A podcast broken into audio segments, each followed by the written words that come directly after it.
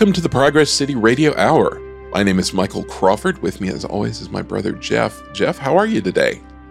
I am doing great. You know, this whole July. If you look in my eyes, you can see the the American flag waving, Michael. Absolutely, always. Uh, just, just, just a twinkle in there. Absolutely, and, and it's so fitting that we're going to talk again. I feel, you know, every July comes around we're feeling the patriotic spirit and we're going to do it again this year.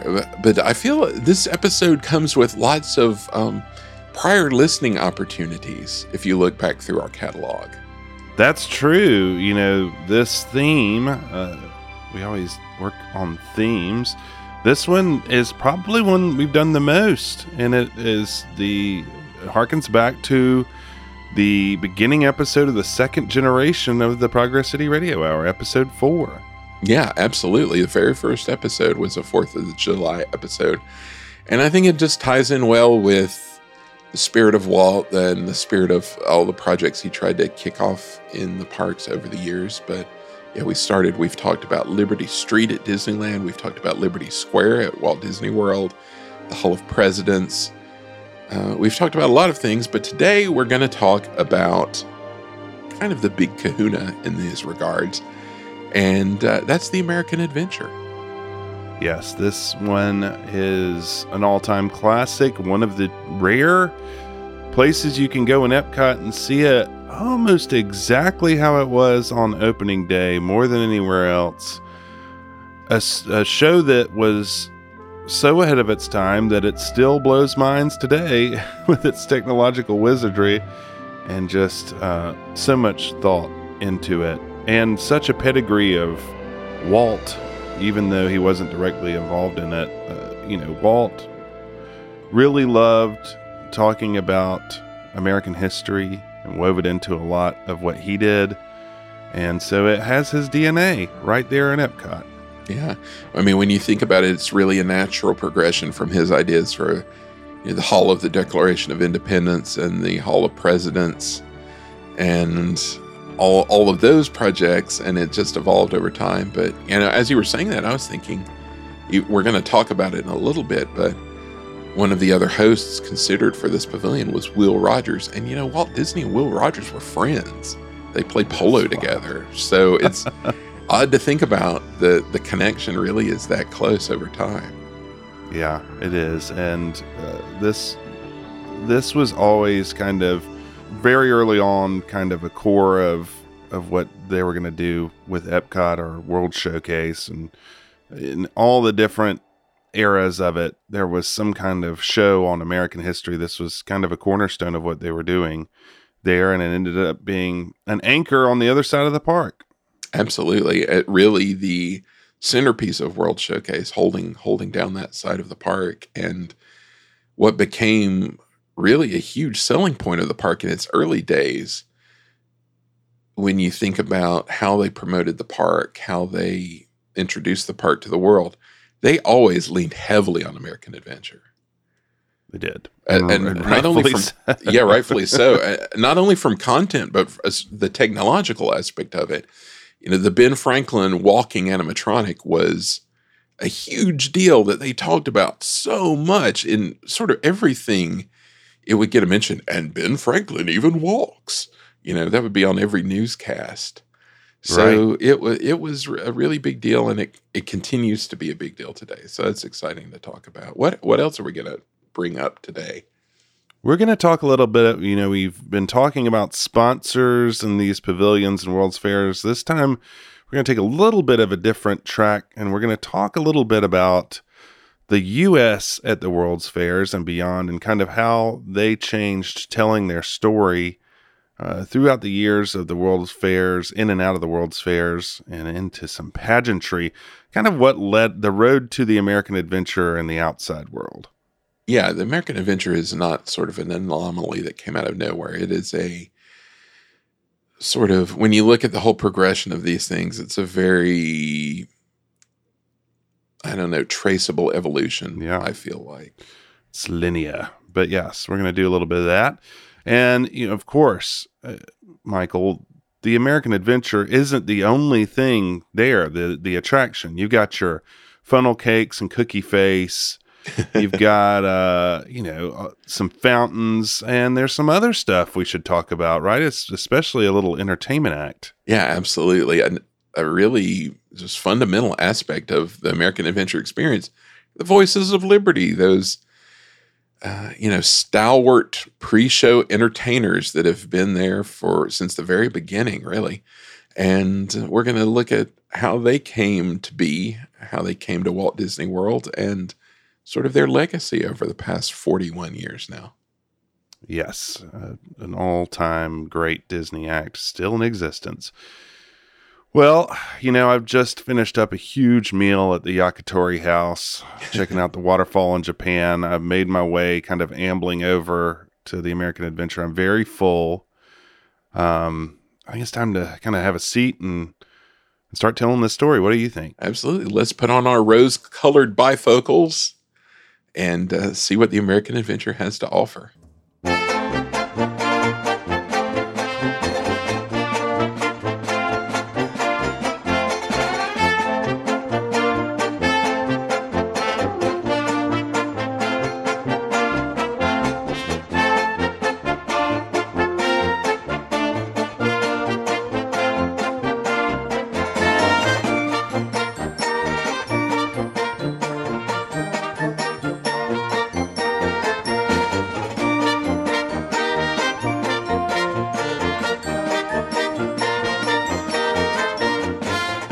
From the beginning of the great world's fairs in the 19th century, the United States was a fixture, and it would go on to host a few of their own, as we well know by this point. And over the time period that the world's fairs were becoming a global phenomenon, the United States completely transformed as a country, as did the way it told its national story both domestically and abroad. It started off meekly enough at the Great Exhibition in 1851 in London. The US had the third largest exhibition space behind Great Britain and France. They didn't have anything to fill it. Well, Beside great nations on display, was little old upstart USA. so proud to have the whole world see examples of the Yankee ingenuity. The Reaper by McCormick. The Revolver by Colt. False Teeth by Gum. These fairs were showplaces of innovation and culture, and the US seemed to lean early on only into the innovation side, and for good enough reason. They were quickly becoming the world leader in various industrial inventions and techniques.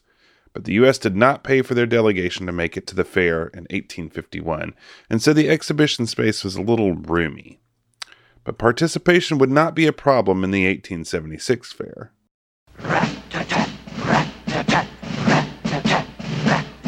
One hundred, 100 years of liberty, liberty. America, America went on a spree.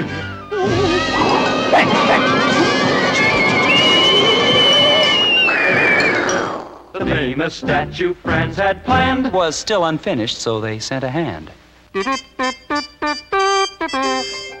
Ulysses Grant turned on the steam, for power was that great fair theme.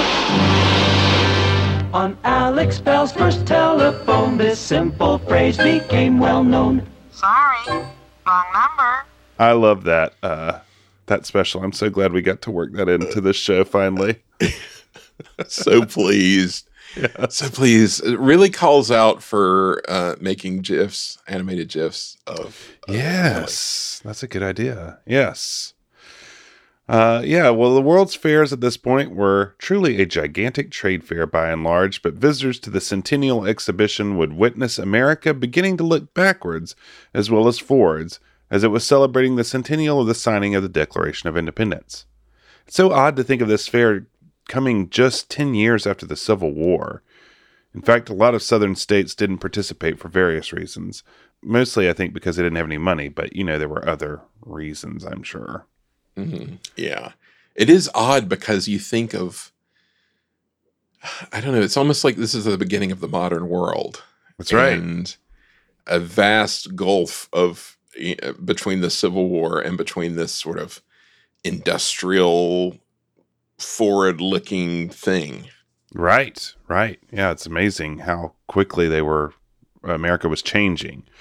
Uh, and the world was changing, but America was becoming a new nation. And while we see visitors to the fair participating in the age of invention with me telephone and all the other inventions that would one day make their way into the American adventure, and climbing into the unfinished Statue of Liberty's torch, guests could also see some historical content. Now, the Smithsonian Institution did not even have a history collection at this point, which I couldn't believe. So, Wow. the U.S. Patent Office held some relics of George Washington's that were put on display, including uniforms and effects from the battlefield. The Patent Office also held the Declaration of Independence at this time, and the Declaration would make a very rare trip outside Washington to be displayed in the Independence Hall for the duration of the fair. So, That makes me nervous to even think about. I know. I mean, there's many perils along that trip. Reading about the history of the Declaration of Independence made me think of you a lot because of all all the peril involved. But one of the things I couldn't believe was, you know, in the early days to make copies, they would just wet it and just put another piece of paper on top of it. So it would just take away the ink, some of the ink. What? That's like- oh God, just fills me with anxiety. Nightmare. Ay, ay, ay. It's like p- silly putty. Right. Oh boy. Certainly, one of the most memorable and influential exhibits showcasing history at the fair would be the New England Farmer's Home and Modern Kitchen. Here, a colonial kitchen would be juxtaposed with a modern kitchen to both showcase new technologies and look back upon the virtues of the past. I imagine this would be a display that would really speak to Walt's heart. It's like the Carousel of Progress meets the Hall of Presidents. I mean, Yeah. It is odd to think of, you know, something that was so, so long ago, this fair, but all these other things were even a century in the past to them. It was a long time ago for them, too. So that's kind of odd to think about. Right. Right. Throughout various state buildings and interior displays, the historic nature of these remembrances of the colonial way of life would give rise to the colonial revival, a major trend in architecture that would spread well into the next century, and especially around academic institutions, public buildings, and homes, and particularly uh, at our college, uh, the University of North Carolina, a big colonial revival place, uh, among many. Oh, absolutely. Yeah. Yeah. The 1876 fair would also affect the way Americans celebrated holidays and special civic occasions. At this time, the 4th of July ceremony would include oratory, perhaps the dedication of a memorial, and according to a North American review at the time was, quote, insufferable from incessant detonations, fraught with reckless tomfoolery, and desecrated by rowdyism. So about the same as today. right, right. To fight this rowdyism with the drinking and the fireworks, cities began to crack down and encourage theme parades in larger cities with different neighborhoods, recreating their history or displaying exotic themes or Mardi Gras a lot, which doesn't seem like a way to cut down on rowdyism, by the way. really? And many scenes of these were presented in the tableau vivant style, which was coming into fashion towards the end of the century. Uh, think one Grecian urn, Michael. Indeed. As well as the Blue family pageant. Yes. Why was the tableau vivant a thing? I, I don't know. Oh, that is true. One Grecian urn. Yes. Everybody just gazes in awe and claps politely. Right. Uh, cities encouraged historical groups and elite members of society to participate in order to encourage civility and accuracy. The Elizabethan pageants that were in vogue in England at the time were suggested to be brought over to the States using a colonial backdrop to be uniquely American. Early efforts at meshing all this together included Providence's 1896 production of Rhode Island Days of Auld Lang Syne, presented by the Daughters of the American Revolution and the Society of Colonial Dames of America, including 12 scenes of Rhode Island history presented in tableau vivant style. The next year, a similar production called Old Plymouth Days and Ways would be presented in Plymouth, Massachusetts, and the era of the historical pageant would be underway. Oh man, just imagine the productions involved in you know the the characters involved in these productions. Oh, I'm sure it's straight out of River City. You're right. Uh, This is exactly what they were doing. These pageants would become very popular and represent an interesting alliance between the historical society, members of high society, playground associations, which were advocating for recreation and healthy child development and playgrounds, and various progressive groups such as women's rights advocates. The Playground Association would advocate for a quote, safe and sane July 4th, claiming it was at present a day of terror, anxiety, and dread. Planners of events such as Father Knickerbocker's birthday party in New York thought that learning older activities and dances would awaken children's curiosity in history while participating in wholesome play. I think of like the stick and the hoop. Maybe maybe they did that. Oh, this is pure stick and hoop territory. Definitely. Ball and cup. Right, right. Well, yeah. Gosh, the elusive ball and cup. Uh, these pageants would get more and more lavish into the 20th century and become highly localized in their subject matter. Local pageants told a town's history to establish a civic identity in a rapidly growing country, to become aware of traditions and how those traditions must be used and adapted to face current struggles. On balance, these pageants were surprisingly very progressive at times, which I couldn't believe. At least they had progressive ideals. One of these ideals, the melting pot concept, which wouldn't be particularly called progressive today, was constantly hit upon, where various ethnic groups were presented as all living in harmony within a whole of the community. The same occurred with factions such as labor and capital being brought into harmony by characters such as the spirit of community. So, a lot of grandiose thinking and um, hopeful thinking about harmony. D- yeah, which is uh, pretty progressive these days, I think. Uh, I wish we had done these sort of living tableaus and pageants in our uh, the neighborhood where we grew up because we had a, a Fourth of July parade, and, Yes. uh, in our neighborhood, and went down to the little park, and uh, uh, we we needed a pageant, and It would have been a great place for a pageant, I think. Yeah, right? and The- like the a place where you could get big slabs of cake Well, yeah, right. Of course. and corn. Yes, corn on a stick, or just you know, what, however you have it. Uh, it'll probably come as no surprise that at, at this time, black people were mostly left out of the pageant world, which led W.E.B. Du Bois to write his own pageant called "The Star of Ethiopia," which was performed in 1913 in New York City. This was an epic production that followed history through the rise of civilization in Egypt to slavery and emancipation. And surely one of the most lavish productions was the Pageant and Masque of St. Louis, which cost around $125,000 to produce and had a cast of 7,000 people. Oh wow. The theme of this pageant was the fall and rise of social civilization, from the fall of the ancient mound builders and the rise of modern civilization. The pageant played over four nights to 100,000 people per night in 1914. Good grief. So it's wild, wild pictures from that of just this giant amphitheater full of people, um, and all kinds of great. I mean, seven thousand people in the cast is wild. Mm-hmm. Of course, soon after the pageant and masque of St. Louis, World War I would begin, and as the specter of war hung over the U.S., pageants became more nationalized and patriotic. Frequently, scenes of Washington crossing the Delaware and other historic vignettes would be presented in order to bolster a sense of national identity and values. But as the war waned, the group of artists, historians, composers, rich people, progressives, and others would splinter somewhat into different interests and leave the pageant less than its glory years. Still, the historical pageant would go on, and outdoor drama, which was its spiritual successor, would really take off where we are from. And again, University of North Carolina had a department of outdoor drama and sent off all kinds of people to do these things. And there's a lot of great outdoor dramas in North Carolina that are kind of the heir of these pageants. I was trying to explain to someone recently who was visiting our state that we had an oddly high number of outdoor dramas, Mhm. very high quality outdoor dramas across the state. It's very cool. Yeah, it's because a lot of these pageant people uh, coalesced at, at UNC and started a little part of the drama school about it. So That's so wild.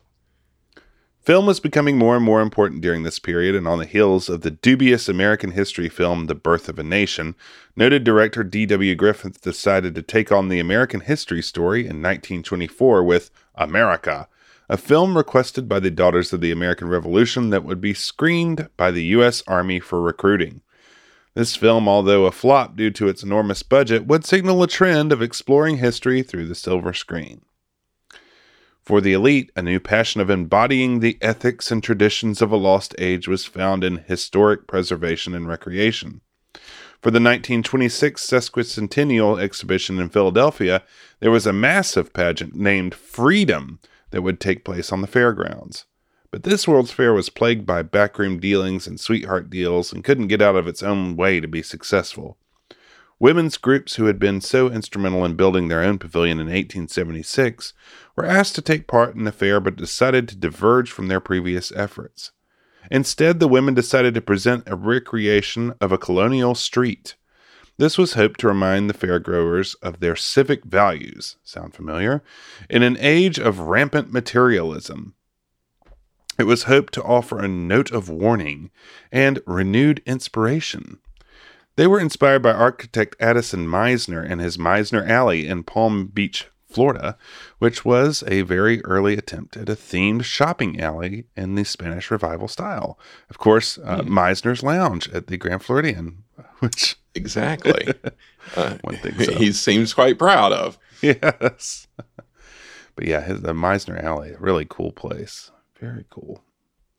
The Colonial High Street would include 22 replica buildings, including the Washington House, Franklin Print Shop, a town hall, and a number of businesses, including a market, bakery, tavern, and so on.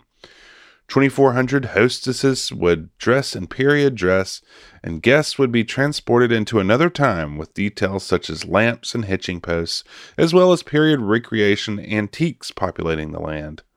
Gifts sold in the market in various locations would be period appropriate too, adding to the immersion.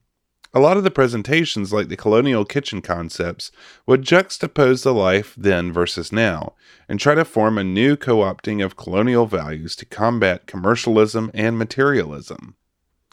So that sounds a lot like the Liberty Street concept. Yes, it really, I mean, down to the different kinds of shops they had. Uh, yeah, very similar. Yeah. And of course, uh, you know, if you listen to our, it's all the way back at episode four, but uh, you can listen to that concept. There was also a tableau vivant uh, or, or something approximating it Yes, True, Yeah. in the Hall of the Declaration of Independence. So listen back to that if you haven't already. The Colonial High Street would be one of the highlights of the controversial fair, and during the late 20s and 30s, we would see a lot of society types go on to champion historic preservation and restoration. A lot of buildings in Philadelphia would be restored during this time. Colonial Williamsburg would begin to be preserved and created as a tourist attraction. And Henry Ford would buy the Wayside Inn and the land around it in Massachusetts, with his dream of having a place to move and restore old buildings, eventually fully realizing this dream at Greenfield Village while creating a nonprofit to manage the inn. When the World's Fair came to New York to celebrate the 150th anniversary of George Washington's inauguration, there would be the future that would be in designers' minds, and indeed, the planners of the fair dictated that all buildings should be designed with futuristic principles. One noted exception would be the Court of States, where various states presented themselves as they saw fit. This would lead to a series of colonial buildings, including recreations of Federal Hall, Independence Hall, and a great combination of New England states with a waterfront colonial street with a ship on display. So that's again a little Liberty Street there. Just a tiny little uh, area of that fair. Very cool. Washington would be commemorated with a 61 foot tall statue, as well as a building in the amusement zone meant to evoke Mount Vernon, with some of those pesky Washington relics in it. Regardless, at this time, the United States had become a world leader and was projecting itself into the future with less attention to the past in the dominant narrative. By 1958, another world war had come and gone, and America was facing a Cold War with the Soviet Union. So the story they told at the World's Fair in Brussels would be highly significant to soft diplomacy near the Iron Curtain. While they exhibited the usual in technological wizardry, they did feel a little squeamish in comparison to the Soviets in that regard at that specific time, as the Soviets had launched Sputnik and the United States was struggling to keep up in the fledgling space race. The U.S. had spent a lot of real estate showing off art, including folk art from the American Indians, and design with the whole pavilion, which at the time was the world's largest circular building and was quite a striking structure with its bicycle spoke roof. Walt Disney, of course, came to bat for the old US of A with a Circle Vision or Circarama show called America the Beautiful, which of course would grace theaters in Disneyland and later Walt Disney World. This pavilion looked pretty cool. Yeah, it's a, it's a neat design. Walt's bit was a hit, but what wasn't was a dubious Eisenhower creation called Unfinished Business, another exhibit outside the main building that tried to confront the issue of segregation as only Ike and his pals could. Eisenhower was notoriously slow or disinterested in this issue and urged patience for black Americans, while authorities in the South tried to clamp down on preserving Jim Crow in light of school integration in Little Rock. This was so overtly an attempt to try to make good for the U.S. on the world stage, while the Soviet Union continuously mocked the Americans for their awful human rights violations with black Americans while they committed some of their own. Uh, but this was pretty much liked by no one. It had captions that read with text such as, There's more to it than headlines reporting the setbacks and failures, which I thought was. Oh, jeez. Don't the- believe the hype. Things are great. Yeah, it'll just take time. It's unfinished business. While the exhibit held up the words of Martin Luther King Jr. and acknowledged the wish to abolish the so called American caste system, there was clearly inertia on the home front, and yet predictably, the congressional delegation of South Carolina seemed very displeased when they saw it. Why, this is an outrage! They were very displeased by everything, probably. right? this business is finished. well, for the World's Fair in 1964, the Federal Pavilion, though all modern on the outside, would perhaps do a better job wrestling with the nation's past. Visitors could view The Voyage to America, a film which told the nation's story of immigration in a 600 seat theater. Afterwards, visitors could ponder Challenges to Greatness, which exhibited problems facing the United States. I hope this was better than Unfinished Business. Yes. But the Federal Pavilion came equipped with a library and study areas for researchers, which was a pretty great idea. And upstairs, however, is the most exciting attraction in the pavilion in The American Journey. According to an account from the fair, quote, the tunnel ride combines still photography, film, narration, and music, compressing 472 years of American history into 14 minutes. Fairgoers were ushered into grandstand like cars that seated 55 people, equipped with individual headsets, and sent through the 1,200 foot tunnel as hundreds of images of seminal historic events Ben Franklin's kite, Robert Fulton's steamboat, old time movies flashed before them. Here is our past. Look at it, the narration began as visitors embarked on the multimedia experience that also offered not just breathtaking scenes of purple mountain majesties and amber waves of grain, but also, as the finale, an imaginary rocket flight into space.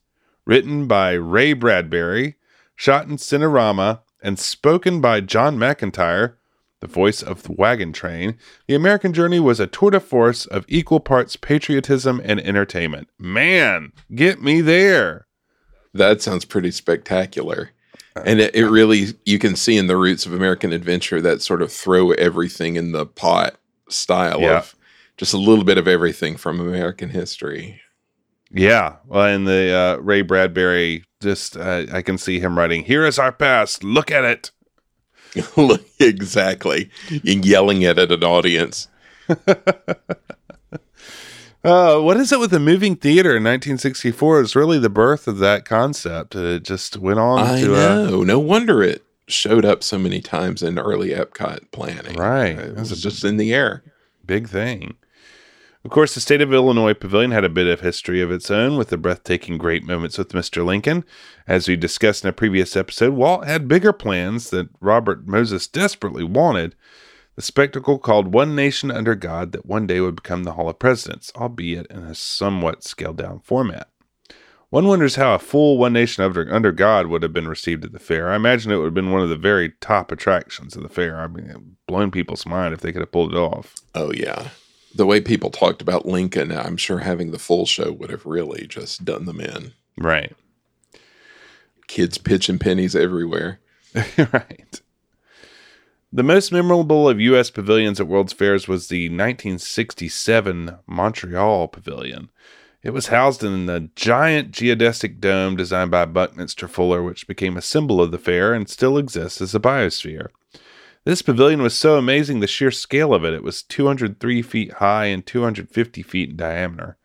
A monorail or mini rail passed within the structure, making it the exciting combination of Spaceship Earth and the contemporary resort, which, you know, why not? Yeah.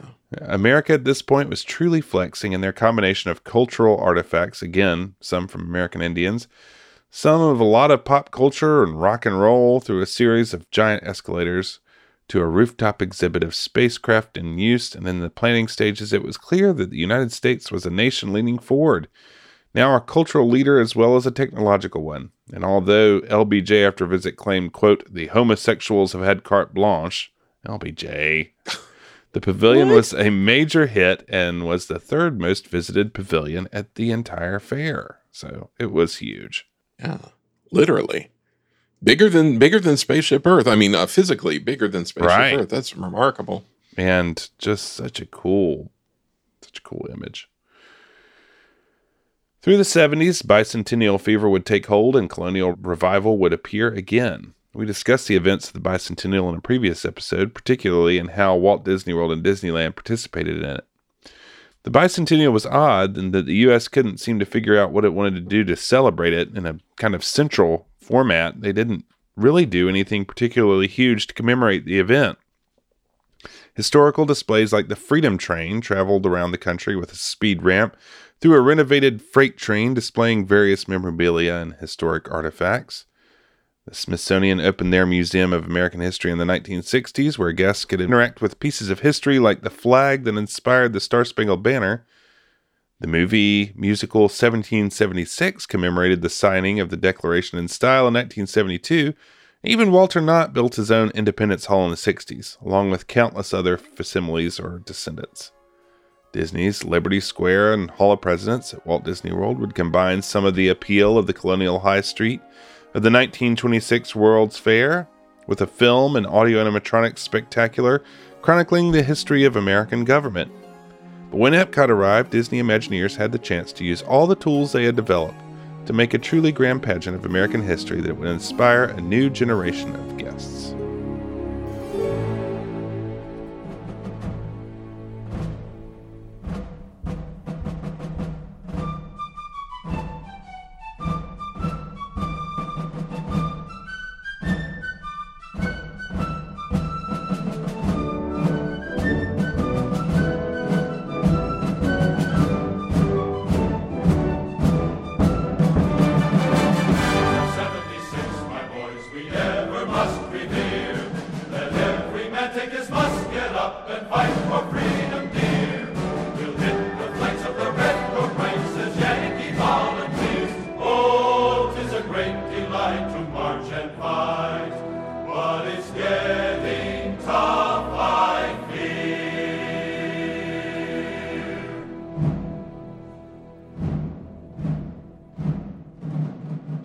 Jeff mentioned, over the years we've taken several looks at Disney's patriotic attractions.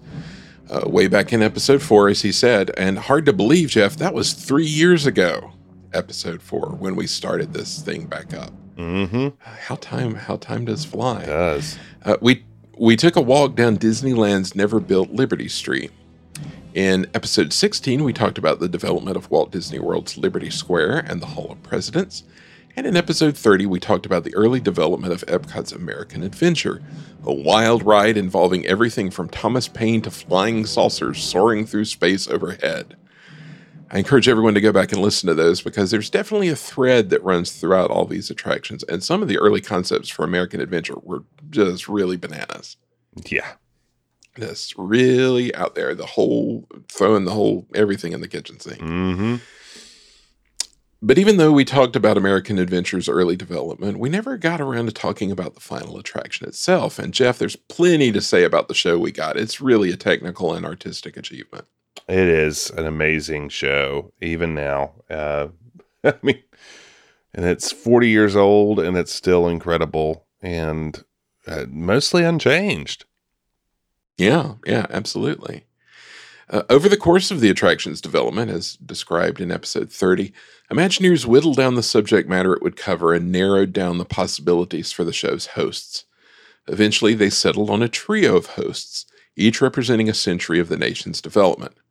Audio animatronic figures of these three hosts, Benjamin Franklin, Mark Twain, and Will Rogers, were developed and used to promote the attraction to potential sponsors. They just had this kind of roadshow with three talking heads. They'd be like, We're going to have a show and talk about this. And some of the lines were pretty much taken from what the final show was of just them bantering. Uh, pretty odd. But uh, yeah, you could go into an office and see them talk. Very Return to Oz. Yes, very. That's a good point. Uh, incidentally, newsman Walter Cronkite was also suggested as a representative for the 20th century. He even toured WED in 1979 to get an overview of the project, although he agreed in principle to take part. For whatever reason, the Imagineers selected Rogers instead, and still unsure of the decision, eventually eliminated the third host entirely. They thought they were too close to the subject matter to make a decision for the 20th century. They thought history would have to decide Smart. who an appropriate host would be. Yeah. According to the show's producer and writer, Randy Bright, the show went through at least six different concepts on its way to reality. Along the way, it grew in complexity. Once they had decided on making a stage show instead of a ride through attraction, they envisioned a stage that incorporated turntables and a few lifts. So, kind of like the little side stages on Carousel of Progress that turn around, those would have little scenes, and then they'd have a few lifts in the middle. But as time went by, the show expanded and the lifts became massive, eventually necessitating a 175 ton scene changing carriage beneath the stage. This slow evolution in the attraction's numerous groundbreaking systems led to increasing cost overruns and an eventual budget of almost $56 million. Gasp. It's a lot back then. A lot back then. Yeah, absolutely. Staging a show of this complexity was one of the greatest creative and technical challenges faced in all of Epcot Center, said Bright.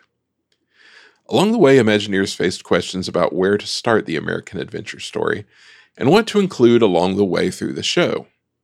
To this end, as with other pavilions, they consulted an outside panel of advisors. Said Bright, although our show is about America, taken with as much authenticity as could be researched, that's not to say it is American history. It represents some of the great moments and highlights some of the great doers. It's a look at the little people and their contributions to a rapidly developing country, as well as some of the great achievers in history. It's a 100 yard dash capturing the spirit of the country at specific moments in time. So, also did the Imagineers believe that they couldn't ignore major issues through the years that questioned America's stand on human liberty and justice. Said Disney, even some of our glorious moments had their lows. Ultimately, they said the message of the show was that although the American adventure will always be a struggle, if we can apply ourselves in positive ways and deal with reality, we can move forward to a better future. It also hoped that by narrowing the focus of the show on certain individuals throughout time, it might inspire us to get involved ourselves, to do something. In the end, said Disney, the show should leave us with the realization that we've been through a lot, but are better for it. That's a good message. Yeah, just fostering those civic values, as always. Exactly, just like the pageants of old. Absolutely. As with all of Epcot's original attractions, extensive research was carried out for the show. In the pre Google age, Imagineers went to Dr. Alan Yarnell, Assistant Vice Chancellor at UCLA, for advice. They also consulted any number of institutions, including the Library of Congress and the Smithsonian. The attention to detail was admirable. To figure out the actual dimensions of a Revolutionary War cannonball, sculptor Blaine Gibson contacted a historical society in Oklahoma to gather the relevant information. Once sponsors Coca Cola and American Express signed on, their vintage ads were researched for incorporation into the show's sets. which I never quite put together. But yeah, they're they're there. Yeah, it's nice product placement. Very It is, subtle. but it fits in so well that you don't Yes. even think about it. Yes. Other obscure details include the unusual presidential seal that FDR used at his inauguration, which was duplicated for his podium, the type of microphones and radios used in the time depicted, and the proper price and color of gas during the Great Depression, and more. So, I, you know, it, it would have been hard to research this stuff without the internet. Yeah. Yeah. I mean, how do you? How much was gas during the Great Depression? Well, let me call the Library of mm-hmm. Congress and find out. The microfilm. Exactly. Oh, yeah. But not all of the show is completely accurate. For instance, the phosphorus flash used by Mathew Brady during the Civil War sequence didn't actually exist during that era, but Imagineers decided that it made for a dramatic scene transition. And, and Disney can never turn down the boy. So, yeah, you got to the uh, the giant snail of the American Adventure.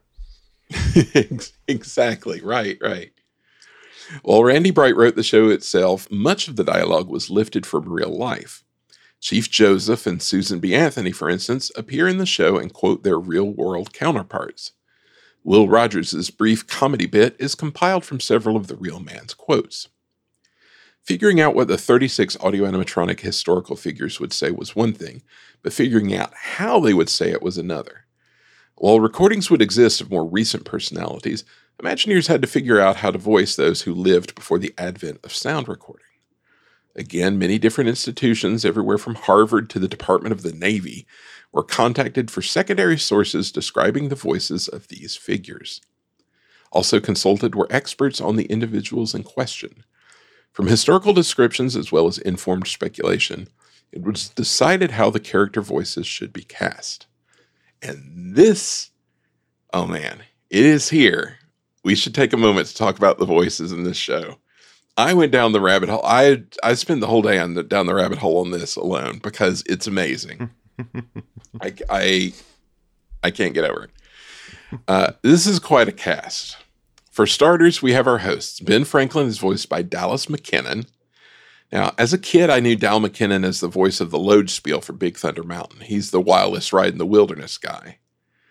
this has been Franklin. Uh, if you look McKennon up online, he is actually the spitting image of a crazy old prospector Yes, in is. real life. Uh, but man, McKennon was so much more. I pulled up his resume and my mind was blown. Uh, just hold on, folks. For Disney alone, he was the voice of Ben Franklin, Big Thunder Mountain. He was Zeke from the Country Bears. He was the deaf ghost in the Haunted Mansion Graveyard. And he was Andrew Jackson in the original Hall of Presidents, wanting to hang the man from the first tree he could find. That's right. We uh, yeah we discussed that in our Hall of Presidents episode. I love it. He also did voices for a number of Disney animated films, including Pinocchio, Lady and the Tramp, Sleeping Beauty, Paul Bunyan, 101 Dalmatians, Mary Poppins, and Bedknobs and Broomsticks. He appeared in Disney live action films too, including Son of Flubber, The Misadventures of Merlin Jones, A Tiger Walks, The Cat from Outer Space, and Hot Lead and Cold Feet. I'll also point out that his vocal work from Lady and the Tramp, where he did the voice of the laughing hyenas in the zoo, has been reused in a number of locations ranging from It's a Small World to the scary Jack in the Box from the 2003 film Elf. Wow, That was ar- I mean, archival audio of him laughing. it's crazy. He was in Pinocchio. That's so old. Yeah, yeah, exactly. I think he was like donkeys or something, some animal voice. His credits are extensive. He was in the Elvis movie Clambake, and amazingly, was the voice of Gumby, like the official voice of Gumby. So that's right, Ben Franklin and Gumby. Uh, for American Adventure, he was also one of the soldiers at Valley Forge. So Naturally. Gumby served at Valley Forge. Voicing Mark Twain was actor John Anderson, whose filmography isn't as hilarious as McKennon's, but is unbelievably vast.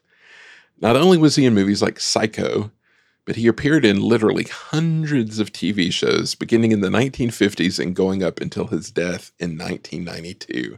And man, if you can think of a show, he was probably in it. And yes, that includes the Disney anthology program. He was in an episode of that. But man, Jeff, Uh, we were fans of the show Voyagers, right? As kids. Yes. Uh, what a great He show was, that Abe Lincoln. He was Abe Lincoln Oh, wow. in Voyagers. Wow. Uh, he was in Mannix, Hawaii Five O, The Greatest American Hero, Silver Spoons, MASH, Square One Television, another favorite. hmm Uh, he was in Dallas. He was in MacGyver. Uh, he was Larry Appleton's granddad on Perfect Strangers. and Jeff, he was in Next Generation of course. as Kevin Uxbridge, the old man who lives alone on a planet with his wife, but turns out to be an alien who accidentally wiped out the entire Husnock species. yes. That guy. That guy is our Mark Twain. Wow. And he did FDR as well in the attraction. He played FDR, like did FDR like vocal imitations in other like TV shows and stuff, and did it here in American Adventure. Mercy. Uh, then there's Walker Edmiston, who plays an angry colonist. He plays Andrew Carnegie. He plays the guy in the rocking chair during the Great Depression scene. He was also the guy who Marty Sklar occasionally erroneously said voiced the original Spaceship Earth narration, but that wasn't true. Marty. Anyway, Marty. he too had an illustrious. I know, Marty, you should know of anybody. He too had an illustrious career as a voice actor and puppeteer from the 1940s all the way until 2007, and also managed to appear in a zillion TV shows. Uh, for Disney, he was in Dumbo Circus, The Great Mouse Detective, Goodbye Miss Fourth of July for the Disney Channel, uh, Dick Tracy, and The Gummi Bears. That's an Eisner Uh, potpourri for you. It really is an, a post Epcot Eisner potpourri. Of his many other credits, I will only note that he was the voice of Balok in the original Star Trek show, the Tranya swilling alien played by a young Clint Howard. yes. so that's Andrew Carnegie. Uh, who else? Well, as the town crier, the radical revolutionary, a soldier in Valley Forge, and the Depression era news announcer, he had, he had multiple roles. We have Frank Welker. Yes, the voice of Megatron himself, as well as a slew of other Transformers. Uh, for Welker's credits, you're on your own. Wikipedia says that he has 863 credits as of last year and is the most or is one of the most prolific voice artists of all time. He's done legendary voice work both outside and inside Disney, but I'll also point out the weird fact that he appears on screen as one of Dexter Riley's friends in both The Computer Wore Tennis Shoes and Now You See Him, Now You Don't. Oh, wow. That's a, a, a network of connections. Uh, Mhm. so now we come to a crossroads. I have two internally sourced cast listings for this show. They they differ on some counts. Since we have the case of Thomas Jefferson, who was the voice of Thomas Jefferson, I tend to think it's most likely he was voiced by Robert Easton, which is hilarious. Easton was a renowned dialogue and accent coach who was in a bunch of, you know, real high quality stuff. But he also had prominent roles in two horrible movies that appeared on Mystery Science Theater 3000. He was the You're Hitting the Booze Again hillbilly guy in the Giant Spider Invasion. And uh, he was the guy who burns a woman at the stake in The Touch of Satan. And to top it all off, he was the Klingon judge who sentences Captain Kirk to prison in Star Trek Six. I guess. So with the sparky little sparky little ball thing. So uh, maybe Thomas Jefferson needs a sparky little ball. The other listed voice for Jefferson, which again I think is less reliable, is Alan Oppenheimer, a man of a zillion credits. He was the voice of Skeletor in He-Man. He was Falkor and the Rock Eater in the Neverending Story, uh, which I didn't realize were the same person. He, Yes. he was in Freaky Friday, Toy Story 4, pretty much every TV show, and managed to make the Star Trek trifecta of Next Generation, Deep Space Nine, and Voyager. But Oh, wow. uh, again, yeah, I know that's that's the triple threat. Again, though, I think it was probably Easton was the actual voice. So you get the picture. Pretty much all of these people had crazy careers and long resumes. Here are a few select mentions. Uh, the Union brother in the Civil War scene was played by Mark Taylor, a prolific character actor who you would definitely recognize. I instantly recognized him when I saw his picture. He was in Honey, I Shrunk the Kids and an early episode of Next Generation, as well as The West Wing. Charles Aidman, who played Paw in the Civil War scene, was on MASH as a commander who was cavalier about sending his men into combat. He also narrated several Disney specials in the 1980s. As Frederick Douglass and the Apple Salesman, a dime, We have Al Fann, who was in The French Connection and played a congressman who succeeded his wife in office in an episode of The West Wing, which I remember well. Uh, Dehl Berti played Chief Joseph. He was a Native American actor who was an extra in The Ten Commandments. Uh, Bob Holt, who voiced John Muir, was the voice of grandfather in Horizons, as well as the Mogwai in Gremlins. Huh. Uh, BJ Ward, who played one of the Rosie the Riveters, had several roles in Horizons. She was the announcer for Mesa Verde in The Q. Uh, she was the mom in Space Dock with the kid who's floating away. And she was the teacher in Sea Castle uh, with the class of diving kids. And she was Scarlet in G.I. Joe and Princess Oh. Allura in Voltron. Two formative animation crushes of mine, particularly. Uh, Patricia Parris, the other Riveter, was Lily the cat in Dumbo Circus and Kanga in a number of Winnie the Pooh shows and videos. So it's it's all connected. Uh, finally, yes, finally, we have Will Rogers, who was portrayed by his own son, Will Rogers Jr. That's cool. And of course, we famously have Imagineer Joe Rohde as Alexander Graham Bell, just in there for the heck of it. Don't forget me telephone. Don't forget me telephone. Man, what a cast. It's Yeah. something else. And so many oh, so many connections I couldn't believe. What a world of the voiceover actor. Oh, uh, really? Uh, Yeah, and just credit after credit. And you know, some of these people like the Rosie the Riveter is like continues to work in like video games and stuff and just all these like Yeah, they Fallout and all these big video game credits. They go on forever. Yeah, they really Yeah. last. All of these characters could be heard as clear as a bell, as The American Adventure was the first Disney show where each audio animatronics figure was equipped with its own individual speaker system instead of running the entire show through the theater system. This allowed the illusions that the figures were actually speaking on stage, which is, you know, very effective when you've got such a big stage. Yeah, I think that's one of the cool unnoticed things about it that is really powerful and its kind of realism is that you have that directional speaking. It is cool. Yeah, it, it really is. Should also shout out the people who sang in the show. Ali Olmo, of course, sang Two Brothers, while Golden Dream was originally performed by Richard Page and Marnell McCall. Now, I've desperately tried to discover if this Richard Page is the same Richard Page from the band Mr. Mister, who kicked off uh, like at literally the same time as Epcot.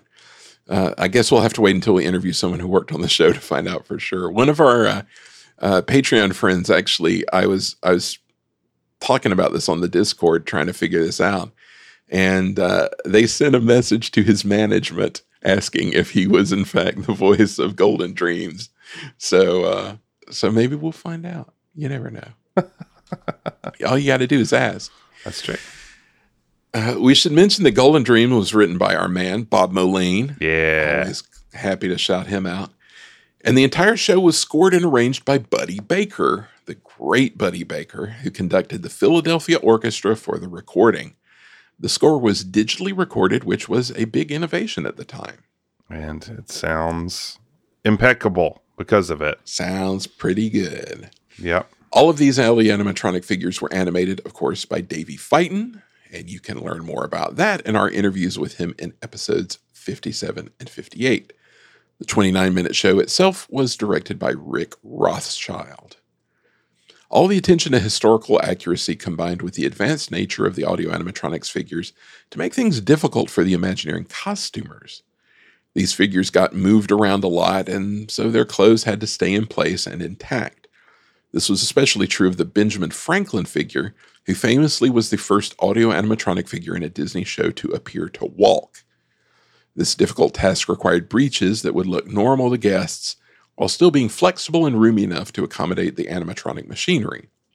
Said Wathel Rogers, a legend of audio animatronics, to accomplish something like this, we had to push our abilities to the limit. When the process was finished, we had the most complex audio animatronics figure ever built. Speaking about the intricacies of motion they were able to introduce with these figures, Fighton said, These are things that aren't in the script, but they give the figure that extra feeling of life.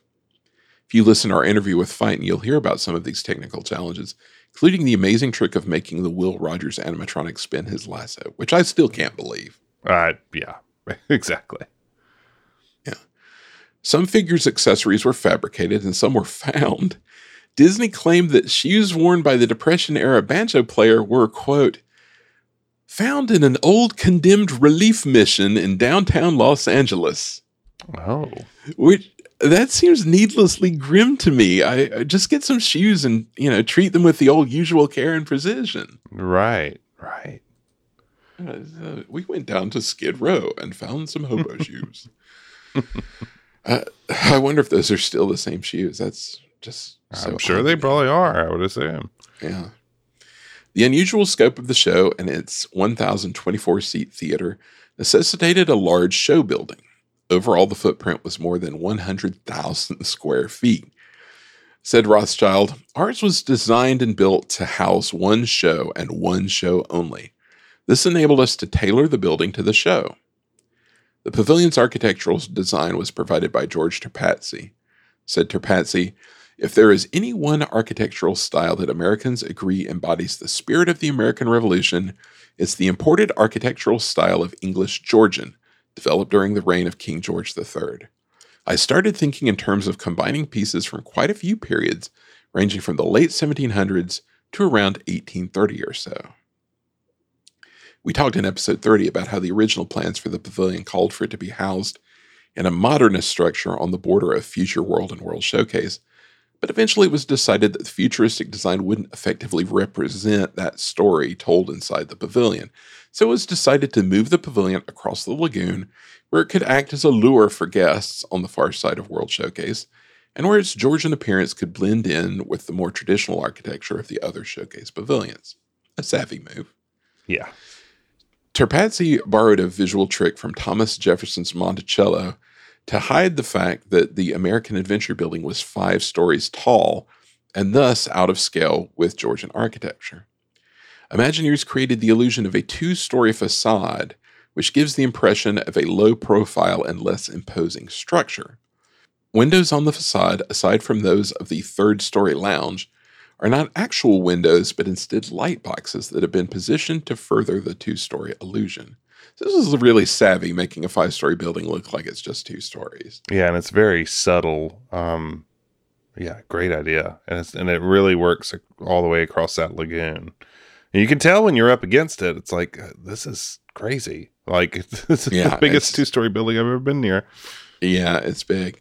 Another thing I just thought of, I, I didn't actually see this in my research, but I remember this was like a fact that they would always tell on like tours and stuff is you know it has a clock dial on the on the tower in the front and roman numerals for the different hours but for the, the number four for 4 o'clock it instead of like the typical roman numeral you would say iv hmm uh, but it has I, I, I, I, Right. which is an unusual thing. But it was kind of how during the period represented. Uh, it, it was in vogue, I guess. Yeah, To, yeah. Uh, to put it that way on a clock. It's true. I don't know why that that just occurred to me, but that It's was true. always like a weird little fun fact they would drop on people. The building is actually made of brick, around 110,000 bricks, which were manufactured by a company in Georgia and pressed with a fiberglass form to give them the look and texture of vintage bricks. They were then colored and aged to make them look like something right out of colonial Williamsburg. And man, you know, that's pretty. You know, you think of, I don't know, all sorts of faux building materials you could use, but uh, I mean, they they went and got the bricks. Right. They used, they did it right. It's pretty wild. Inside the pavilion, things were more high tech. The ever more elaborate staging mechanism eventually evolved into a machine that was situated beneath the audience in order to manipulate the show's 17 scenes. The moving wagon weighs 350,000 pounds and measures 65 by 35 by 14 feet, as long as a boxcar and twice as wide. Ten sets are affixed to this wagon, which moves at the appropriate time so that the proper set can rise to the center stage. Six stationary sets, four on one side and two on the other, rise by themselves or synchronized with a set on the wagon. Support pilings driven nearly 300 feet into the ground and concrete slab floors provide adequate support for all these shenanigans. And to make better use of space, many of the sets mounted to the wagon use telescopic lifts to enable larger size sets that can compact into a reasonably small space. Fit was so tight that there is only a three inch clearance between the wagon and the walls as it moves. God, that gives that gives me anxiety. Yes, it does. I uh, like a billion things could go wrong. And you think of Yeah. all these telescoping sets. I mean, it's like a transformer. It's Mhm. unbelievable that they got this thing to work. The stage itself is huge as well, measuring 130 by 50 feet. It's about half the size of a football field. At opening, it took more than two dozen computers to control the entire enterprise. Uh, once cast members pushed the button to start the show, computers controlled everything from the action on and behind the stage to the curtains, theater lighting, and projectors. But not all the artistry was high tech. Around 30 original paintings are featured in the show. Uh, each took weeks to complete and were done in the styles of the appropriate historical period. At one point, said Disney, it was thought that they might tell the show's story through the use of existing paintings, but artist Clem Hall pointed out that by creating their own artwork, Imagineers could compose their paintings in ways that would allow them to direct the audience's attention, as well as synchronizing better with the show's dialogue. If you pay attention, you might notice that the images projected for each scene are appropriate to the period depicted. Photography, for instance, does not appear in scenes before its invention in the 19th century, and film isn't used until the dawn of the 20th century. It's really brilliant. I'm so glad they used their own paintings because those paintings are great. They're really great. And, you know, there's an art program. At Clem Hall is one of the great artists, uh, but there were so many more and so many paintings in the lobby and in the queue area uh, by by just these legendary painters, and they're they're really fantastic. Always worth taking a look. And if you're traveling with some old Imagineer who's in the know, they'll point out like who is who, you know, where Herb Ryman pops up in somebody's painting, or you know, hey, hey, Tony Baxter's in one of them. So, uh, you know, you need to you need to know someone who knows where all the faces are hidden in the paintings. Uh, in the show's opening scenes, images are projected on a 72 foot wide rear projection screen. The screen, which recurs throughout the show, was at the time the largest rear projection screen ever used. The show, which is now digital, once used 3,300 feet of 70 millimeter film, and it looked great, and it looks great. Outside the pavilion, the symmetrical style of the landscaping was designed to be more formal than its World Showcase neighbors. Four large oak trees were transplanted to the front of the pavilion, two on either side of the water fountain. An old pruning technique called pollarding was used on the sycamores in the American Gardens Theater by the lagoon. Said Disney, the technique involved cutting the tops of the trees, thereby filling out the lower branches to provide a shady canopy for guests. Very savvy. Man, I love a good pollarding. Yeah. a good pollarding. They're they're always so immaculately trimmed, so that Yeah. explains that. This enormous enterprise was so costly that it necessitated two corporate sponsors. In the early weeks of 1980, both Coca Cola and American Express signed on to take part. The concessions for the deal were massive and really sort of changed Disney theme parks for good. Uh, for Coca Cola, it meant becoming the sole soft drink proprietor for Disney theme parks. No longer could you enjoy a Pepsi at the Golden Horseshoe and Frontierland at Disneyland, or see them advertised at the Magic Kingdom's Country Bear Jamboree. They no longer had a lot to give. No longer had a lot to give. No more to give. They're done.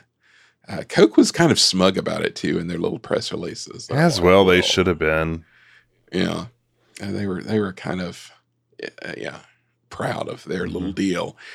Uh, for American Express, it meant becoming the official credit card of the Disney parks, which previously had not accepted credit cards, which is just Hard to believe. Different world. Different world. yeah. Of course, you could pay with pocket change at that time, but uh, yeah, different world. American Express travelers checks, spelled C H E Q U E S, of course, also became the official traveler's check of Disney parks. and uh, guest rooms on on site Disney hotels were set aside for American Express travel customers. That was a sweetheart deal. Also, as part of the deal, American Express sponsored Travelport and Communicore, Yes. the company's vision of a travel office of the 21st century. It was not only a fully functioning booking office for American Express vacations, but it featured hands on computerized vacation stations where you could select your preference for a vacation locale and activity and then summon up a color video clip with further information about the destination. It would play off of a laser disc.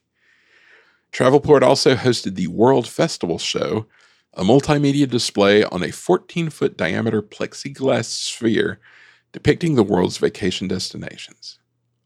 Guests could even stop by to replace a lost or stolen credit card or even pay their American Express bill, which was brought up multiple times. Like, if you need to pay your credit card bill, stop by Travelport. Please pay your bill. Yes, we're, we're telling you, you might want to check your bill because uh, it's overdue. Thankfully, unlike many of the other attractions we've spoken about this last year, the American Adventure is still going strong. It's seen some minor changes over the years. The finale film montage of notable Americans has been expanded and altered several times, and Golden Dreams has been recorded in turn to match the new show timing.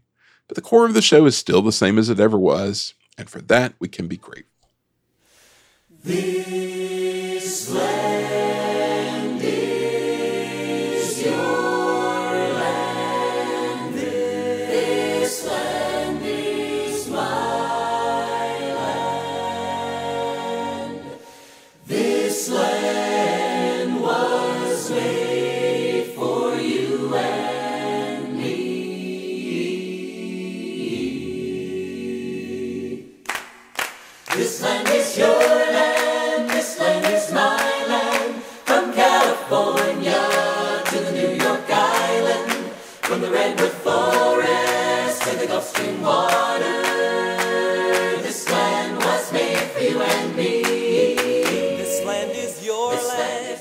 One would be remiss to speak of the American adventure without talking about the full experience of the pavilion itself. While you're waiting for the epic half hour attraction, there's plenty to see. The attraction's lobby has lots of details to pour over, from the inspirational quotes from notable individuals that are featured on the walls surrounding the waiting area to the many art pieces on display. The artwork ranges from pieces by Imagineers like Clem Hall, Sam McKim, and Herb Ryman to outside pros like Robert McCall.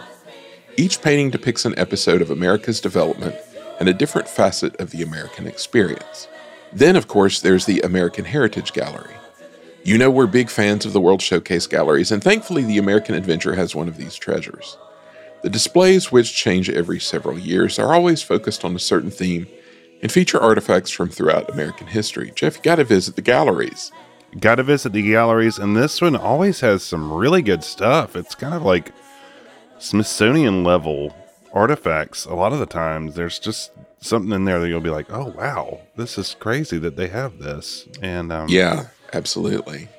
and in general, this area it's kind of unlike any area I can. I mean, of course, there's like the Hall of Presidents, but the scale of it and the ability you have to find a place and chill out, very rare. Yes, in the in the hubbub of World Showcase, to be able to come in and kind of grab a bench in the corner Yes, and sort of decompress, it's very nice. yes, and you know plenty to see as i said.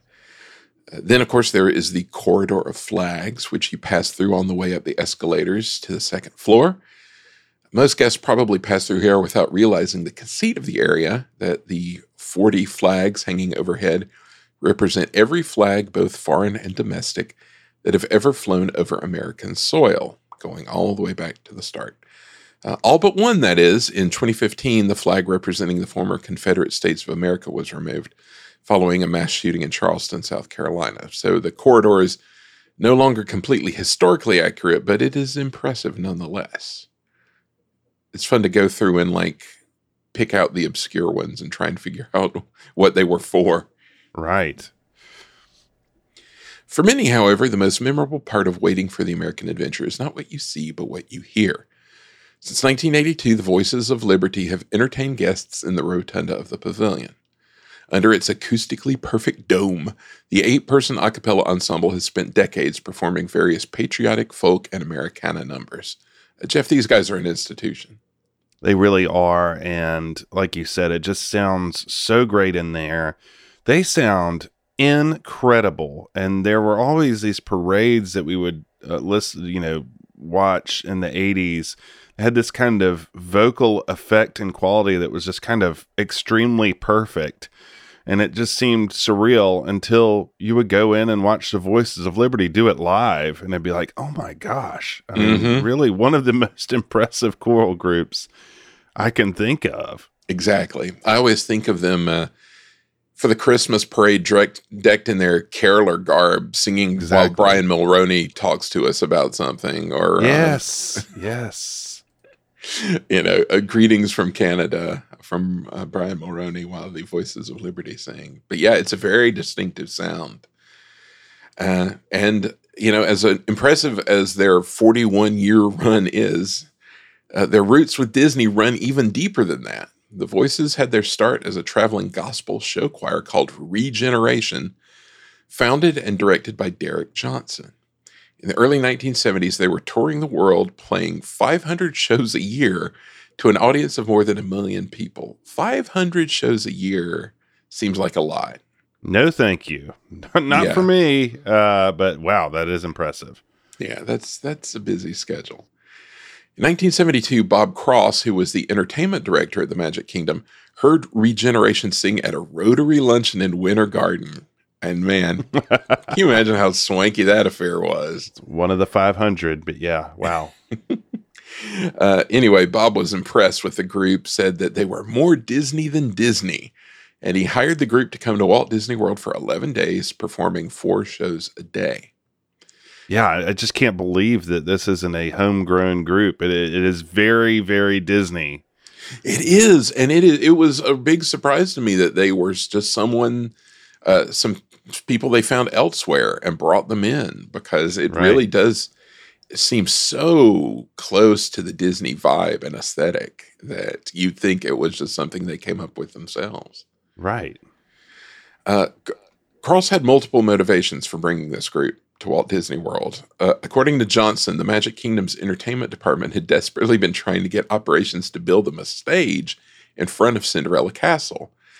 But, says Johnson, operations thought that no one would want to watch a show in front of the castle, and entertainment wanted to bring someone in to prove that wrong. So, Regeneration came to Walt Disney World in 1973 in a show called The Star Spangled Spectacular. So no one wants to watch a castle show. What are you talking about? Yeah, man. It's that was incorrect. Yeah, but I imagine in like 1972, Ops had plenty on their plate to be trying to get built still. Right. Well, and as we see now with all the castle shows they have, not exactly the most convenient place to have a show No. as far as the traffic flow, but the demand is there for the for the, the people want to see a show. Yeah, uh, the demand is there despite all logic saying it's probably not a great place for it. Yeah. Right. Well, Regeneration appeared in February 1973 during I Am an American Week, a tribute to the birthdays of Abraham Lincoln and George Washington. This occasion had been proclaimed by both Orlando Mayor Carl Langford and Florida Governor Reuben Askew. Uh, many special events were planned during this week long festival. Regeneration would perform daily at 2, 4, and 7 p.m and guests enjoyed a special Spirit of 76 parade down Main Street at 5:30. Following the parade, a special flag retreat ceremony was held in Town Square. I Am an American Week continued in 1974, where a special ceremony was added after the flag retreat. At 6 p.m. daily, a full concert band under the direction of Florida Symphony manager Bob Landers, combined with a choir of over 400 voices, for a salute to our nation narrated by ex-POW Major Glendon Perkins of Orlando. The program had previously been presented at Disneyland, where it was awarded the George Washington Honor Medal by the Freedom Foundation at Valley Forge. My. I know, these honors pouring in. I want the George Washington Honor Medal. Come on. In that inaugural year, Regeneration earned that forecourt stage with large crowds that lined up down Main Street. The group came back for several more years doing a patriotic program before Disney put Kids of the Kingdom together. According to Johnson, he was offered that group, but wanting to move on to different things, parted ways with Disney. During his time away from Disney, Johnson did several things, including some writing for Radio City Music Hall, that found him working with none other than Bob Jani. Ah, There's connections everywhere. yes, indeed. Johnson also recorded an a cappella Christmas album with Regeneration during that time, which again brought him to Disney's attention. With the Christmas album garnering attention, Disney asked him to bring the sound back to Walt Disney World and perform there during the Christmas season of 1977. So Regeneration returned to the Magic Kingdom, performing there as Christmas carolers. After four hours of caroling, they would head to the Walt Disney World Village, where they would perform three daily sets of the Living Nativity scene, where they provided singing and narration. I After, wish I could have seen this. yeah, I bet that would have been quite a show. Yes. Like I remember the days when they still did it. And I think we probably walked by it. Like I have faint memories of us walking by while this was going on, but I would love to have just gone back and watched it. Yes. Yeah. Uh, after this, uh, Regeneration became a Christmas staple at Walt Disney World uh, up until the time when Epcot opened. Uh, in the March prior to Epcot's October 1982 opening, Disney again contacted Johnson saying that they were considering featuring an a cappella group in American Adventure called Voices of Liberty. Uh, Johnson agreed to lead the group. According to him, Disney was unable to find singers of the desired skill set, so he contacted many of the people he had worked with in Regeneration. The Voices of Liberty, he says, was in many ways a grown up version of Regeneration. Now that they were rooted in one place, the members could settle down and raise families. When the curtain rose on Epcot Center, the voices were there, with Johnson serving as show director, producer, and musical director. While tastes, uh, of course, vary, it's pretty clear that the voices were a better choice for entertainment at the American Pavilion than the other option that was considered, uh, which was cloggers. Oh, of course. Can you imagine that under that dome? Thank goodness, no. Yes. so yeah, I think uh, Voices of Liberty was the uh, safe pick there, probably. And the voices were a hit from the start. They helped mollify guests who were frustrated by the new park's constant show breakdowns. Said singer Cleo Conklin, a one of the singer, the original singers, who had been a member of Fred Waring's Pennsylvanians. Yes, the best. I'm so excited to see that. Uh, Cleo said, They told me they don't need to see this show. It's talking about the American Adventure. They were happy just being able to see us. That makes us proud. What made the group sound significant was that instead of building the sound from the bottom up, with the lower registers guiding the way, Johnson started with the sound at the top. The first soprano served as the lead, with the, and the lower voices had to match. So That makes sense. built from yeah. top down. Yeah. It does that that would uh make the different sound make sense. You know, just a moment for I mean, there's so much amazing talent at Disneyland back uh, pre Walt Disney World, but you know, when uh, Disney World and then Epcot open, I mean, there's some truly amazing musical acts. I mean, Mariachi Cobre, just an incredible, incredible world class act, and and this group is the same. I mean, just uh, really high standards. Yeah. It's like they had had several years of kind of scouting people via Disneyland. And Mhm. then they knew all these people they could just bring to Disney World just right at the Right. start. And like you said, it, the lineup is just really amazing. It's a great lineup. Uh, the group, aside from their sound, they always like to end on an emphatic note as well. One director called the effect 85103. Uh, they would hit the last chord at 85% volume and then pump it to 103 and add vibrato. Yep. Said singer Debbie Johnson, it's something you can feel from your toes to the top of your head. It's absolutely thrilling and just satisfying and rewarding. They definitely do that. still. It's it's amazing that you you hear that these uh, tactics that you know so well from listening to them, and it's like, yeah, that's an intentional. That's that's a Mhm. thing that they've done. You know, it's it's their system, and once once you learn about it, you you're like, yeah, I've heard that like a million times. I know what they're talking Right. about. right. Originally, the group had 16 performers total on the roster. The group performs with eight singers at a time, with a ninth person serving as the lead. This vocal captain calls the show, pulling songs from a number of categories. According to Johnson, the show was always changing, incorporating opener songs, closer songs, warm fuzzy songs, humorous songs, and what Johnson called message songs. At one point, the group's repertoire was about 75 songs, but later expanded to more than 100. It's hard to tell how many people they have now. I've, I haven't been able to find a statistic on that, but they started with 16. Later in the 80s, they were so popular they expanded to 32. But I, I don't know how many they have today, so that'd be something interesting to find out. If anybody Yeah, yeah. listening knows that, drop us a line. I'd love to know. Uh, Disney often has sent the group off property to perform. One side group of singers was called Liberty Voices when they performed away from Disney, as they could not use the name Voices of Liberty off of property. So, Liberty Voices was a clever disguise, I Oh, yeah. suppose. the, the group also sings at the annual Candlelight Processional at Christmas time. A Disneyland tradition going back to the first group of Christmas carolers who performed under the direction of USC choral director Charles Hirt in 1955. Candlelight came to Walt Disney World in time for its first Christmas in 1971. Hirt originally directed the Florida production as well, but as he got older and was less eager to travel, Disney started looking for other directors and picked Johnson. Over time, he wrote the show, directing and conducting it for 25 years. When he came aboard, the event was using off the shelf orchestrations, but soon Johnson started doing his own arrangements based on the Regeneration Christmas pieces, which the Voices of Liberty also performed during the holiday season. That's the good stuff. Yes. Yes. Yeah, really good stuff. Need to go back and find some of these Regeneration albums from the 70s and see. Absolutely. It's like yeah. the root of everything. Uh, as a Disney Christmas staple, during the 1980s, the group performed in an annual show at the American Gardens Theater called Holiday Splendor. This production was immortalized on tape when it was recorded and broadcast as a special on the Disney Channel in 1987 called Holiday Splendor at Epcot Center. That show was hosted by singer Carol Lawrence. I had never heard of this show until fairly recently. I don't know how we missed it, but I just stumbled upon it on YouTube and I was like, "How? What is this?" Man, I know. So many Epcot uh, shows.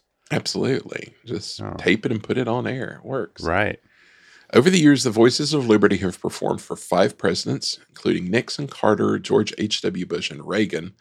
They even made the trip to Washington, D.C. for the national tree lighting at the White House, where they had a private meeting with the Reagans back in the 80s. So popular was the group that they put out their own album as the Voices of Liberty in 1984 on Disneyland Records. Was re released on CD in the 1990s. Hundreds of people have sung with the group over the years, beginning with those original 16. At the start, the group was auditioning a thousand people a year. So imagine how much time that took. That number quickly dropped, though, because the performers tended to stick around and replacements weren't needed as often. One such long timer was Debbie Johnson, a former member of Regeneration and Derek's wife. She was there for Epcot's opening day in 1982 and retired in 2015. 33 years and thousands of performances later. And man, when you see a picture of her, you recognize her because Holy she was there all the time for That- 30 years. It's incredible. Yeah. I, I instantly recognized her when I saw the picture. Upon her retirement, Johnson said that the message of the group was what matters to us, and I hope it always will, is to communicate that message of patriotism and love of country, and even be a vehicle that teaches some history in a compelling and friendly way. It's a good, noble goal. It's uh, very nice. Uh, speaking about the group's long history, she said, Some people might say, and have said, that some of the songs are old fashioned and they're not relevant. I think a better word than relevance is significance, because significance says that what we have is memorable, which I love that quote. Yeah. Spoken like a true pro. I uh, think about all the pe- the the leaders that would go into their little monologues during the Voice of Liberty thing. Yes, You know, it's always up to a, up to a standard in and of itself. absolutely. When you think about America, you think about it. Yeah, it's uh yeah, there's, there's definitely a vibe there. I, lo- I just love that about you know more important than relevance is significance because that, Yeah. that doesn't go away. So that could apply to a lot of things these days. People think aren't uh, isn't relevant anyway. Yeah. While some have stuck with the group, others have gone on to spin off groups.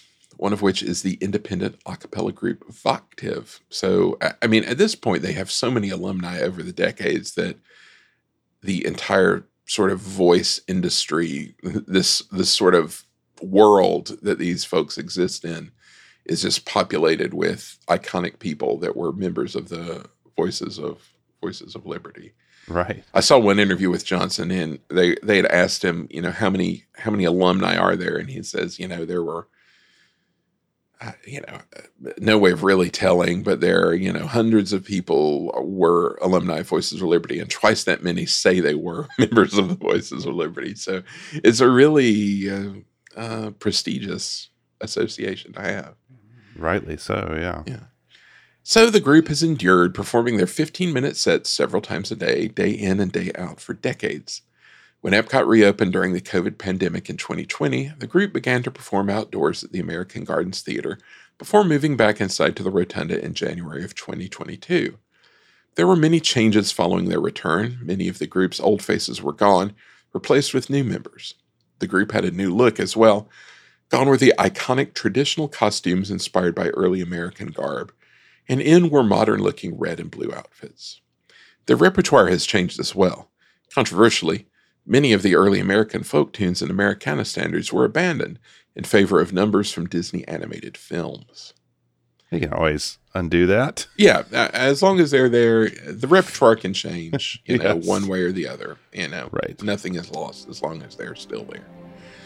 Thankfully, some numbers from our collective past do remain, and the group is still there entertaining guests just as they did in 1982. So the next time you're in the park, make sure you arrive early for your showing of the American Adventure and grab a bench along the lobby's wall. You're in for a performance that is now part of a tradition going back more than 40 years.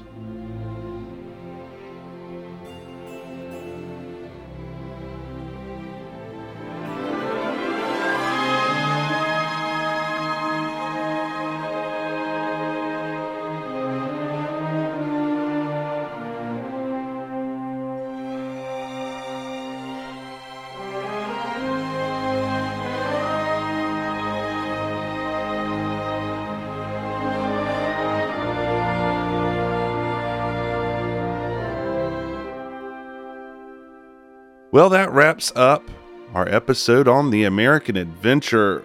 Michael, although we've talked about this theme so much, it feels good to to tackle some American Adventure. That feels like some fruit that's been on the tree for a long time. Absolutely. I mean, we talked about its early development, but hadn't talked much about the thing itself. So, you know, I think that's the fun part about doing all these Epcot shows that we've been doing in a row now. We've really talked a lot about the early development, but and a lot of them haven't actually gotten around to talking about the attraction as it was built. So there's plenty of room to backtrack. There's always avenues to explore when talking about these things. It's such a rich subject. Absolutely. And uh, thank you all for listening. It's been a real pleasure to think about. You know, this attraction has kind of been in my top 10 for decades now, and it just still stays there. I really love it. Even just talking about it makes me feel like I'm there. It's a real blood pressure lowerer, isn't it? It is. It is. And you know, people people joke about it being, you know, like it is, as the long as a long Epcot attraction. It and Universe of Energy are the ones that I feel people always joked about, like being a nap location. And mm-hmm. I mean, I I will admit there are many times I've been in this show and have you know after making my way around the promenade and getting in, in the air conditioning and it's hard to keep the eyes open but that is not out of disrespect to the show it's out of No. my own No, like no, feeble feebleness but uh Right. it just goes to speak about just the relaxing atmosphere of this theater the the comfort food level of the show and it's um yeah it's at, at this point it's just so sort of familiar and beloved and you know you just go in and settle in and enjoy it Yes, absolutely. Well, you know, as per always, we're not done talking about the American adventure. There's still chance to hear more about us uh, chatting about this ride and the rest of the stuff on the podcast. Michael, if somebody wanted to find out more, what would they need to do? Absolutely. Well, it's funny you mentioned that because just last night I was pulling images, old images, and some video for our upcoming Patreon live stream, which will be about the American Adventure. If you join our Patreon, you can sign up for early access to our episodes, get some special Progress City swag in the mail, get access to our show's uh, Discord, which is a lot of fun. Uh, that's just started recently. Get access to some old, um, you know, Disney document library sort of fun things. And of course, our monthly live stream where we take a look at old video and old pictures and have just a really great chat with some great people. Uh, you know, once a month. It's it's a lot of fun. Last month was really fun. I really enjoyed that. We did Journey into Imagination. It was it was great fun. It was a lot of fun, and we, you know, continue to find little things here and there and wacky uh, videos to go down. So it's both informative and funny and good uh, conversation in the chat. So Yeah. uh, if I wanted to join, how would I do so? Well, you would go to patreon.com slash progress city USA to sign up. Your donations are, of course, tax deductible. So we'd love to see you there. Join in. Yeah, please do. We thank those who have supported us. And again, thank you all for listening. Uh, Michael, we've got more, a little bit more Epcot left uh, to talk about in this series. Well, what's going on next? Well, we are we're going to be talking to some people who were involved creatively in Epcot. Uh, I don't know if that'll be next, just because uh, we haven't recorded them yet. But uh, we have some great people in the hopper that you're really going to want to hear from. That's going to be really exciting. Also, we're going to talk about some Epcot music. You know, Epcot had that legendary soundtrack album that came out back in, I guess it was 1983 when it dropped. And man, that's that's a great album. Yeah, it's one of the best. And I can't wait to get into some of this music. We've hinted at some of the great songs throughout this, uh, but to be able to go through it on that album will be a real treat. I'm looking forward to it. It's, it's a crucial part of the atmosphere uh, involved in the creation of Epcot and the implementation. I mean, the experience. It's uh, the music was a ton of original music for this park. Absolutely. And yeah, really for the first time ever, where they did a whole park soundscape all at once and sort of from the ground up, not a lot of needle drop stuff in there. And uh, just everything from the attraction themes themselves to the background music throughout the park. It's just all really extraordinary. So look forward to doing that. If, you know, if to prepare for that, you can go back and listen to our, we did a two parter on the soundtrack of Disneyland and the Magic Kingdom in uh, a few years ago. So you can go back and listen to that. But yeah, we're going to talk about some of that Epcot music. Can't wait for that. Um, so, yeah, please check us out on Patreon. Uh, if you want to email us, our email is podcast at progresscityusa.com. You can reach us on Twitter for now. Uh, Michael's at Progress City USA, and I'm at Jeff G. Crawford. Uh, we'd love to hear from you. Any, you know, Epcot memories you have, anything about the American Adventure that you loved, anything you'd like to hear from us coming up. You know, at some point, this is going to wrap up uh, talking exclusively about Epcot. So we're always looking for suggestions and ideas and stories that you have. We'd love to hear from you. Absolutely. We got that big 100th anniversary coming up. Got to talk about that. So That's right. we'd love to hear what you'd like to hear. Absolutely. So we will see you soon uh, with a little bit more Epcot. For now, from all of us to all of you, we wish you well, and we will see you soon.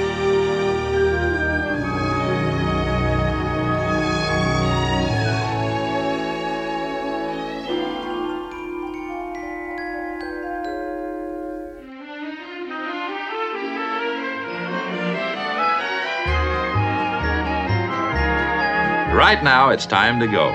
Remember, Everything you've seen here in our all electric city is really possible today. so if you know any cities looking for a new springtime of progress, tell them about Progress City. Thanks, for joining us. They